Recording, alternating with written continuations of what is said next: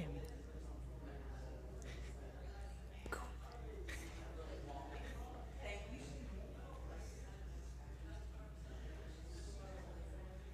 Get off your phone. I'm talking to him.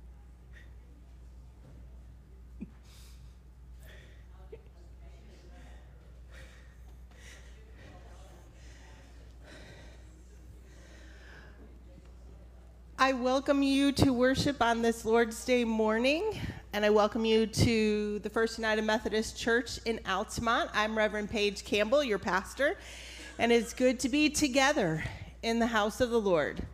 A time for us to give our hearts back to God after a week where maybe we weren't where we needed to be, or maybe we've come here because we're looking to recharge for the week ahead.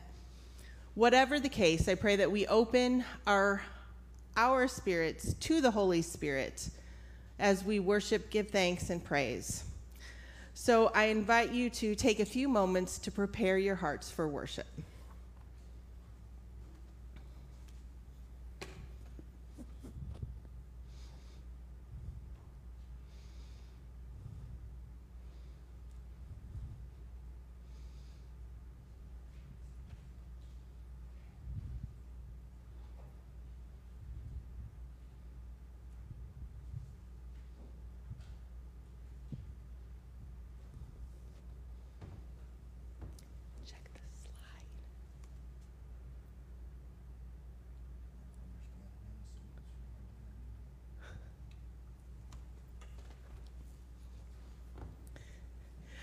Will you please stand as you're able and join with me in our call to worship?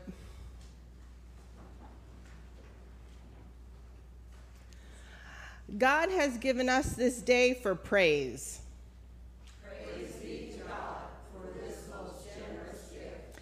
God has given his Son to us that we might learn ways of peace and mercy.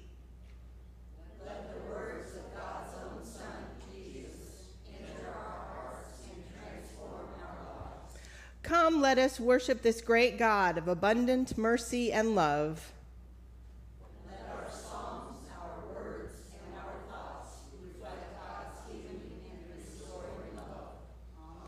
Amen. Our opening hymn is A Mighty Fortress is Our God. It's number 110 in the hymnal. And I'm going to quick scoot down there to make sure that sound actually comes out of the computer because it hasn't been doing that yet this morning. So hopefully we'll start singing as soon as possible. Try it out for us, Todd. Yep, nope. All right, I'm going down. You could probably sing this out.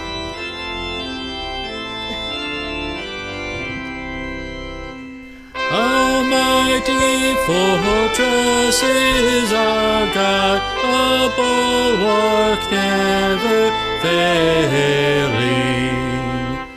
Our helper, he amid the flood of mortal ills prevailing.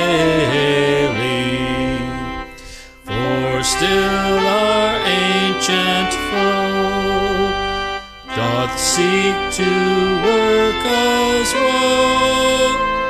His craft and power are great,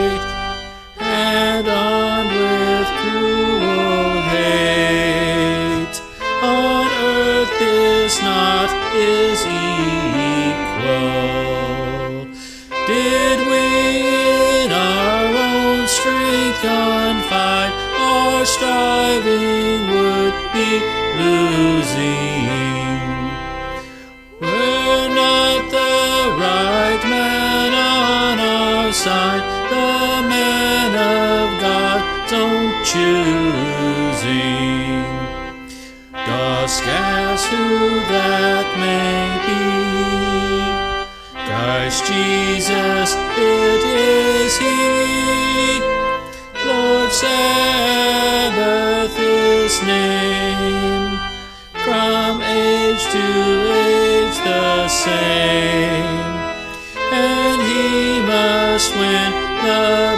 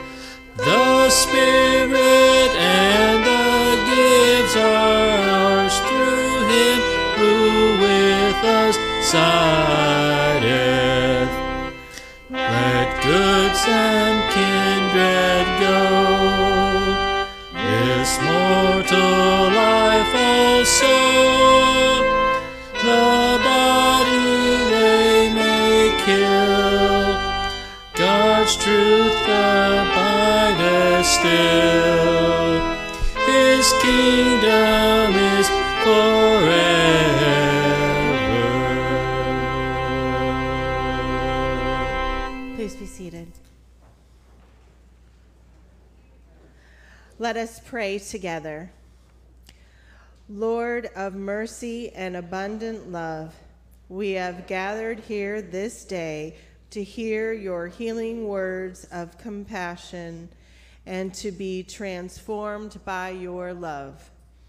Help us to become more faithful servants in our thoughts, words, and deeds. It is in Jesus' name we pray. Amen. If you're a kid at home and you're watching online, I invite you to gather around the TV, tablet, whatever you're watching from. For those of us who are here and young at heart, I ask you to continue to pay attention for some children's time. You know, very often we put things like around our house or our rooms or something like that to remind us of times, people, places. And I was looking around my office this week and I was asking myself, why do I have these things in my office? Is it simply to decorate or do they remind me of something? So I thought I'd share some of these and maybe get you thinking about the things you have around your house. So I have this cross. It stands on it. Oh, hey, it even balances on a slope. Uh, I have this, it's on my desk. It's a cross and it says, Walk by faith, not by sight, which is 2 Corinthians 5 and 7. And I received this cross as a gift from a clergy friend of mine. In fact, she's a part of a group of clergy women that I talk to very often, and we get together when we can, and we go on retreats together.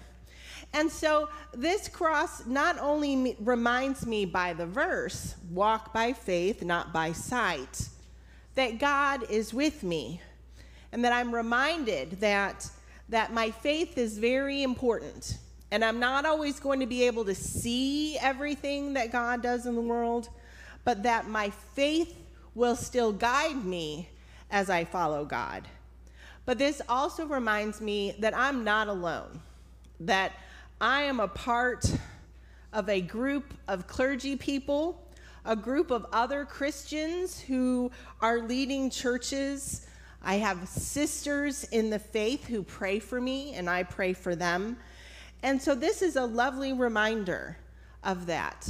So I wonder if you can find something in your room or in your house this week that might remind you of God's love for you or the people that show you God's love. Maybe it'll be a picture, maybe it'll be some sort of gift, but go and find that and, and point it out to somebody else. Post it on Facebook or Instagram or whatever it is that you use. And then be thankful for the memory, for the knowledge, and for the people that this item reminds you of. Let us pray. God, we thank you for those little things in our lives that remind us of you and remind us of fellow believers. And so, God, help us to keep our eyes open to those things. And Lord, if it's something that we see all the time and we kind of don't remember its meaning anymore, uh, Lord, help us to remember the, the love that was there and the love for you that was there. God, we thank you for the many ways that you remind us of your love and your grace through Jesus Christ our Lord. Amen. We worship with our songs and our prayers, and we worship with our giving. So I invite the ushers to come forward to collect our morning tithes and offerings.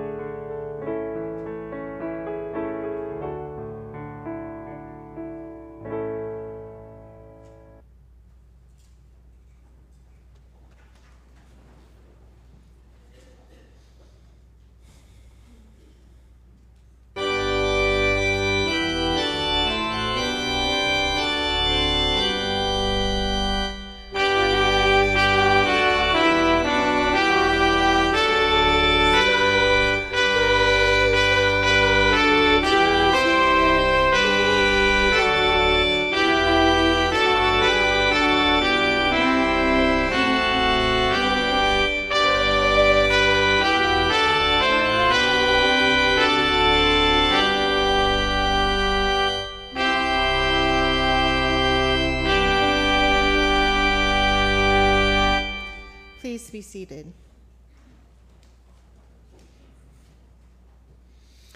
Um, as we enter into our time of prayer, the joys and concerns that we have to share, uh, there are many that are listed in your bulletin. We'd like to add the family of Tether Campbell to that list. Tether had been a uh, teacher at our high school a few years ago, and she passed away um, this week. And yes, she is also related to our Campbell family. We also have some um, joys, I think, to share. Yeah.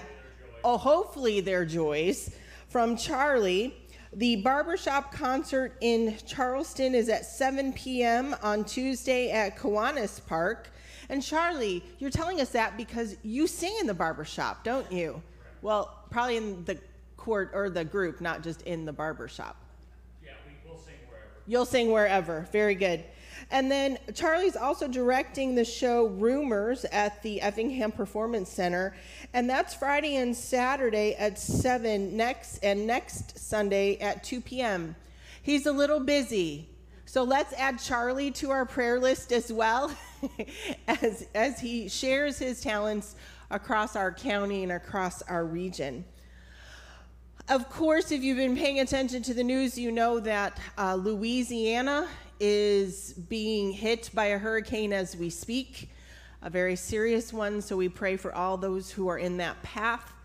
Um, there's also a storm coming up from the Pacific. People are still recovering from earthquakes in Haiti. And then there is all that is going on in Afghanistan and Israel and Palestine. So we are never at a loss for things to pray about. Oh, did I forget the coronavirus? And for all those who are nurses and doctors and healthcare workers who are on the front lines of that, we have much to pray for, my friends, much to pray for. So I invite you now into a few moments of personal prayer time.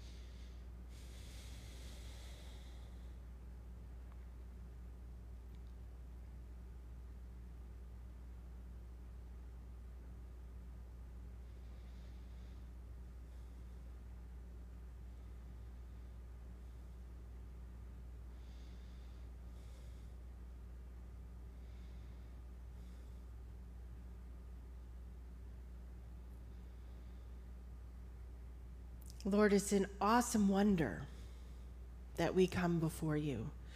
You who are the creator of all things, of all people, of the skies, of the earth, the animals, and us. God, you are so mighty, we can't even wrap our heads around it. And so, Lord, we come before you humbly this morning humbly because one, we don't deserve all that you have given us.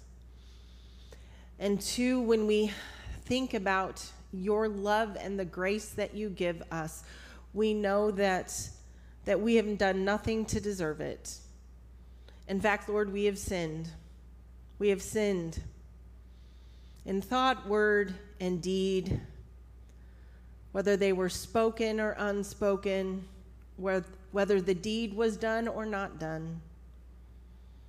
So, Lord, as we come before you humbly, Lord, we humbly beg your forgiveness. And Lord, we say we're sorry.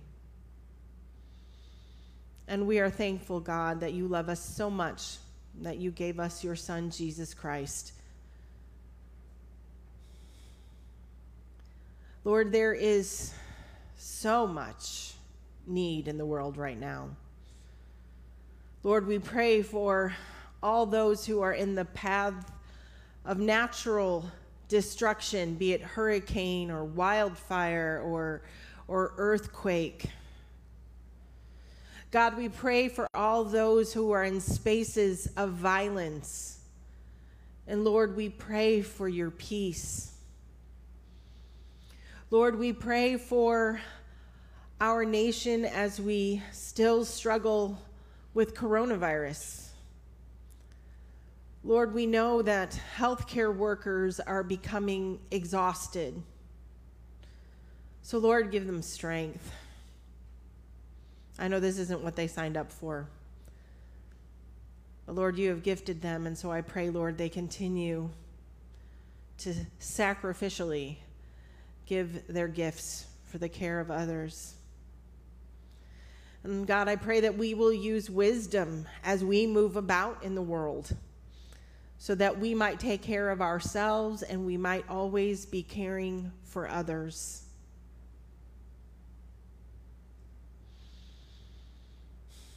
Lord, in this time where everyone seems so divided, Lord, help us to unite in you,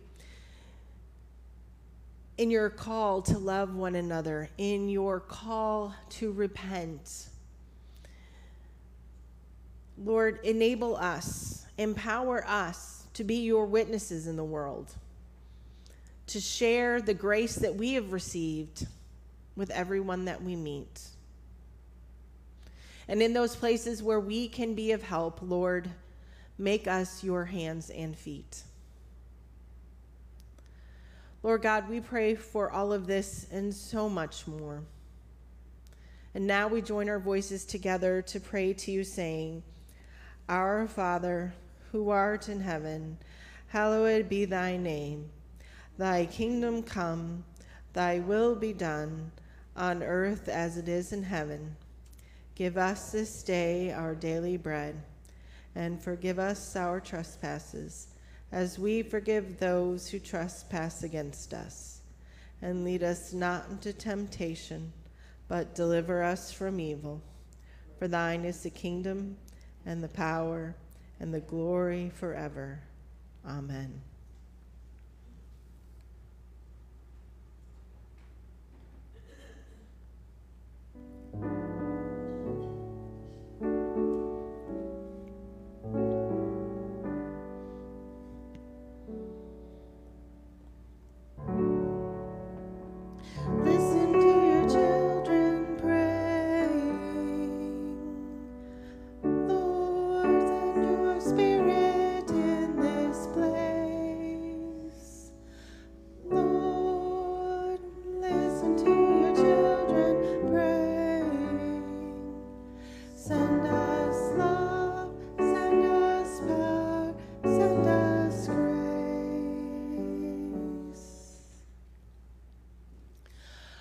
Our scripture reading this morning comes from Ephesians. This is our last Ephesians weekend. We've pretty much worked our way through the whole book. And so this uh, today we are reading from Ephesians chapter 6 verses 10 to 20 and I'm reading it from the Common English Bible translation. So it might sound a little different from what you're accustomed to, but I think that's good sometimes because then we pick up on things differently than we might before. Finally, be strengthened by the Lord and his powerful strength. Put on God's armor so that you can make a stand against the tricks of the devil. We aren't fighting against human enemies, but against rulers, authorities, forces of cosmic darkness, and spiritual powers of evil in the heavens. Therefore, pick up the full armor of God so that you can stand your ground on the evil day and after you have done everything possible to still stand. So stand with the belt of truth around your waist, justice as your breastplate, and put shoes on your feet so that you are ready to spread the good news of peace. Above all, carry the shield of faith so that you can extinguish the flaming arrows of the evil one. Take the helmet of salvation and the sword of the Spirit, which is God's word. Offer prayers and petitions in the Spirit all the time. Stay alert by hanging in there and praying for all believers. As for me, pray that when I open my mouth, I'll get a message that confidently makes this secret plan of the gospel known. I am an ambassador in chains for the sake of the gospel. Pray so that the Lord will give me the confidence to say what I have to say. May the Lord add a blessing to our reading, hearing, and understanding of the scripture this morning. Okay, Todd, I got a lot of slides. Okay, very good. Wearing the right outfit has been important from all times, throughout the millennia and the centuries. I mean, if I were to say to you, picture a king or a queen, you would have a crown on their head, a robe probably with a little bit of fur on it, and some velvet, maybe in purple, and lots of jewelry, right? Lots of dazzle. More dazzle than I'm wearing this morning. That was funny. and I am so grateful that I don't live in a time where I have to have the absolute right outfit for the right minute of the day. Because what you wore back in the day not only showed your position in society, but also that you were a person of means. So I want to start out by saying in this conversation that I know that proper wardrobes wasn't for everyone. And it really was only for the elite in society. But since I happen to be a big fan of Jane Austen, who wrote a lot about the elite of British society in Regency, England, I have an interesting understanding of all the different outfits women had to wear in those days if they were women of means. So, how many of you have read or seen a Jane Austen adaptation or book? Joy, I'm so, I, thought if Joy's not here this morning at least, then, the, so some of you are familiar. Any of you watched Bridgerton, or you don't even want to admit if you watched Bridgerton? Okay, some of you did. Here are some examples of the outfits that women had to wear in one day, depending upon their activity. So, starting at the left, that is morning dress. So if you were not doing anything, not even receiving guests, but this is what you wore. Next to her was evening dress. All right, and then the one in the middle, that's a walking dress. And then the one on the right is, of course, your carriage dress, right? We all have our carriage dresses, don't we? And men don't think that the women were the only ones who had to change their clothes four or five times a day because men also had outfits for riding and evening and day and, and all of that kind of stuff. So, all told, women could have morning dresses, visiting gowns, walking gowns, promenade dresses, carriage dresses, riding habits, dinner dresses, and then ball gowns. Anyone else exhausted just thinking about that? And each were for a particular occasion, and each showed your position in society. And this isn't even talking about the gloves you wore, about the hat, about the shawl. It just goes on and on and on. Now, in our current culture, the rules have eased a lot. 50 years ago, women probably would have been wearing dresses to church have hose on and pumps, maybe a hat and gloves still. Men, you would all be in suit and ties. Now, there's something to be said for that, but on this very warm Sunday, I think we can all admit that we kind of like that we're a little more casual right now.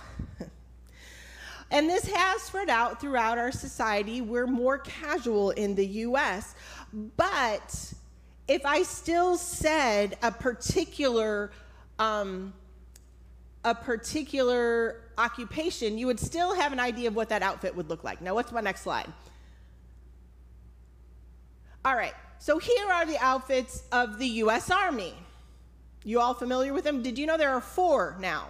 There used to only be three. This one is known as the uh, Greens. It's a newer outfit for day to day work. So if you're in the office or something, this is what you will wear. So then we have our Greens if you're in the military, and then we have um, the combat outfit, and then we have those are the ones we think of the most. Like we, a lot of people call them dress blues, but they're not, not what they're called. They're actually called the service uniform, the one that we see often at ceremonies.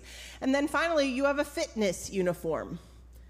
So maybe there are some areas of life where you do have to change your clothes several times a day. But whether we still have, you know, next slide, construction workers, doctors, um, you know, look at that picture there. We have nurses. There is a certain uniform that goes with certain professions. Now, what the guy all dressed in black is supposed to be, I have no idea. He kind of looks like he works for the mob. And this goes into sports too. If I say football, you all think of helmet, you know, shoulder pads, and a jersey. If I think, if I say uh, soccer, you might think of cleats and shin guards, or nothing at all because you know nothing about soccer. I don't know nothing about soccer. It's not even. Did you just say it's not even a sport? Them's fighting words. You're welcome. You're lucky the Schultzes aren't here today. you know, when I think of Wimbledon, I think of tennis whites because you have to wear white when you play tennis at Wimbledon. So we have uniforms that come with expectations. We have clothes that mean things to us in society. Now, on hearing the words of Ephesians and the descriptions that I just read to you about having a belt around your waist, a breastplate, shoes, shield, helmet, sword, the original listeners to this whether they were in Ephesus, which is modern day Turkey, or if they had been in Rome, or even if they'd been in Israel, would automatically think of a Roman soldier. Because these are all items that a Roman soldier wore. The idea of a breastplate, a helmet, a shield, a sword, those, those you know, sandals that, that we're all familiar with. And so this is great imagery this the author has tied to each of these items a meaning so we can think about armor. So the listener could think about armor. And so each piece has a meaning for us. We are told you know so stand with the belt of truth the belt around your waist. It holds everything together. God's truth holds everything together for your breastplate this is justice. That's, you know, what protects your heart. Shoes on your feet so that you're ready to spread the good news of peace. A shield of faith. A helmet of salvation, a sword of the Spirit. Now, why would the author be telling the church in Ephesus that they need to put on this armor? Of course, it's not literal. It's not like he's suggesting that everybody go on, put on some armor, and go out and fight the Romans. No, the fight is actually even more personal than that. The fight is against the spiritual forces of wickedness. The fight is against the devil. The fight is against Satan, or however you want to call it. Call it the dark side if you need to. But this force, a force against God and against God's will, is real. It's not one we like to talk about because it makes us uncomfortable. We love to think about the love of God and the outpouring of the Holy Spirit. But we very often don't like to talk about the fact that there is something in the world working against that. There is something that works against God's will. There is something that causes us to consider sin. There is something that leads us to sin. So call it what you want, it is there. And my personal experience tells me that the more I try to live into God's will, the more under attack I will become.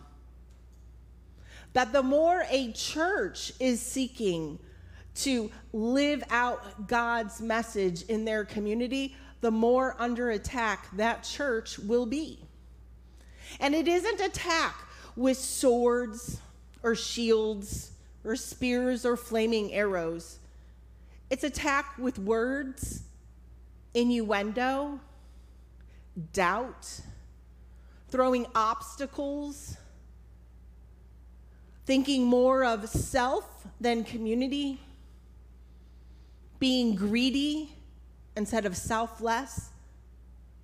These are the forces that work against you, each of you, me, and our church when we try to live our best disciple lives.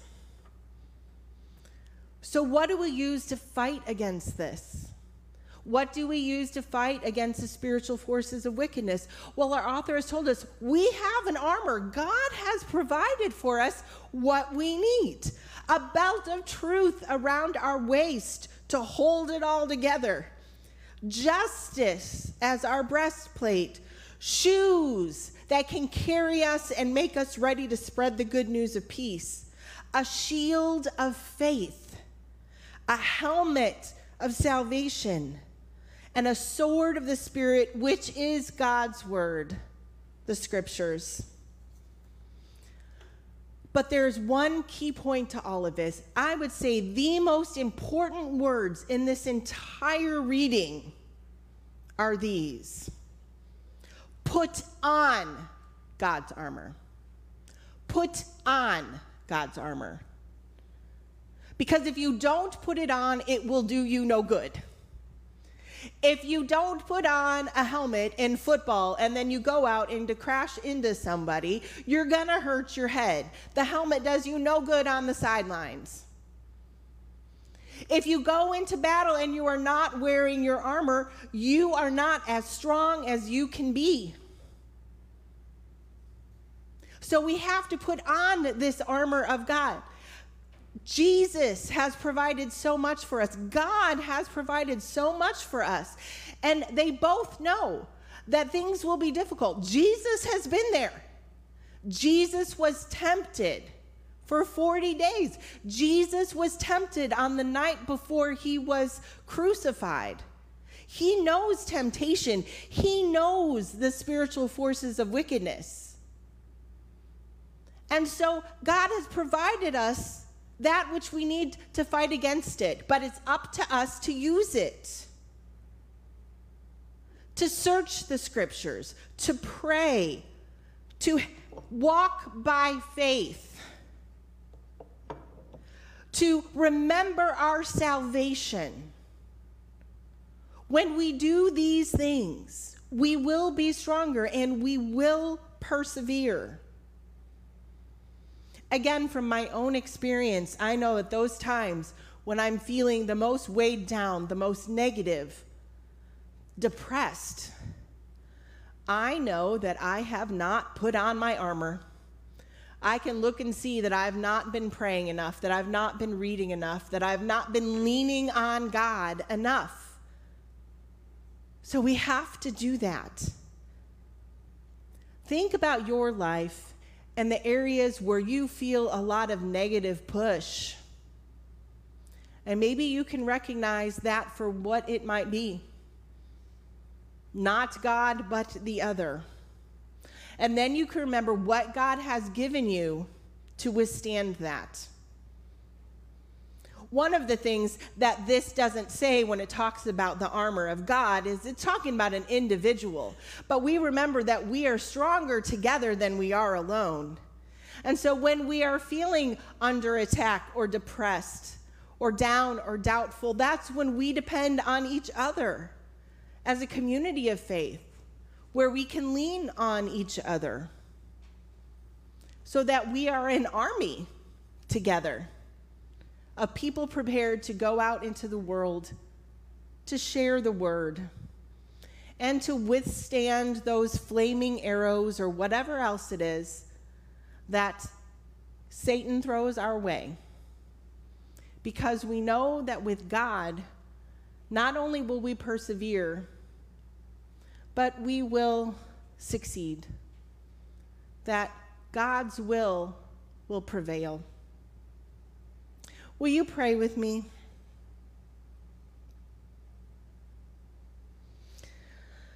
Lord God, in those times when we feel that our patience is wearing thin, help us to put on our shield of faith. Lord, at those times when we are feeling frustrated, help us to put on our shoes. Lord, whatever the case may be, you know, Lord, that this is not a world that is Christian friendly. This is not a world that wants to hear the good news of your Son, Jesus Christ. So, Lord, help us to use that which you have given us and help us to use one another to be fortified, to be strengthened, to be assured. Help us, God, no matter what we face, to have our faith in you and to know that you've got our backs. We pray all these things in Jesus' name. Amen.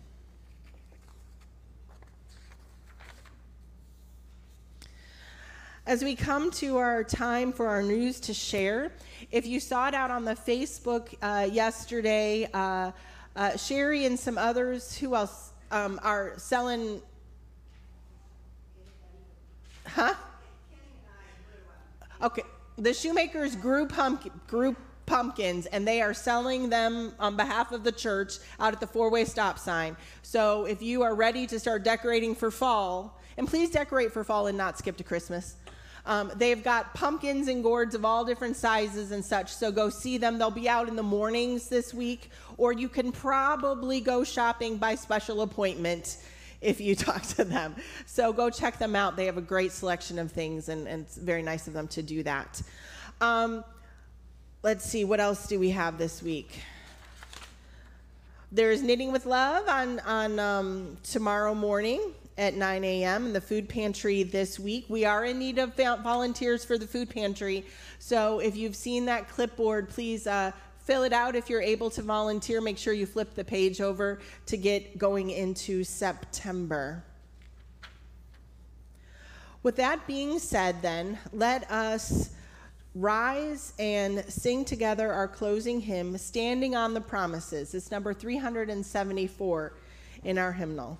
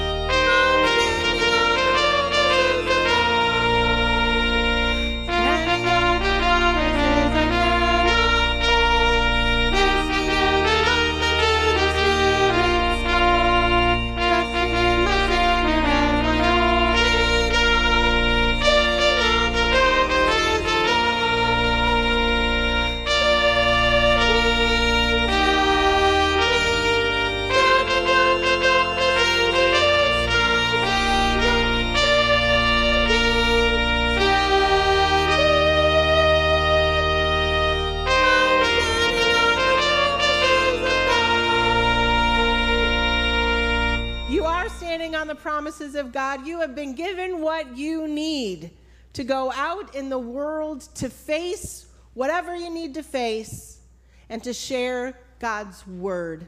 So go with the blessing of God the Father, God the Son, and God the Holy Spirit. Amen.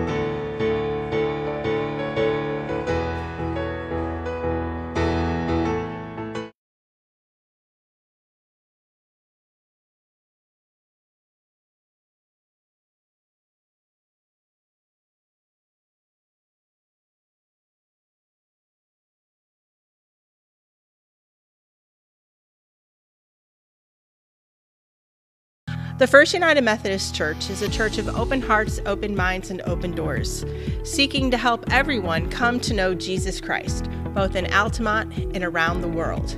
Our worship services are at 9 a.m. on Sunday mornings, and all are welcome in person after the COVID crisis, but now online at our YouTube channel, Altamont First UMC. You can also find the link on Facebook at our Facebook page, First United Methodist Church Altamont. We will begin worship shortly.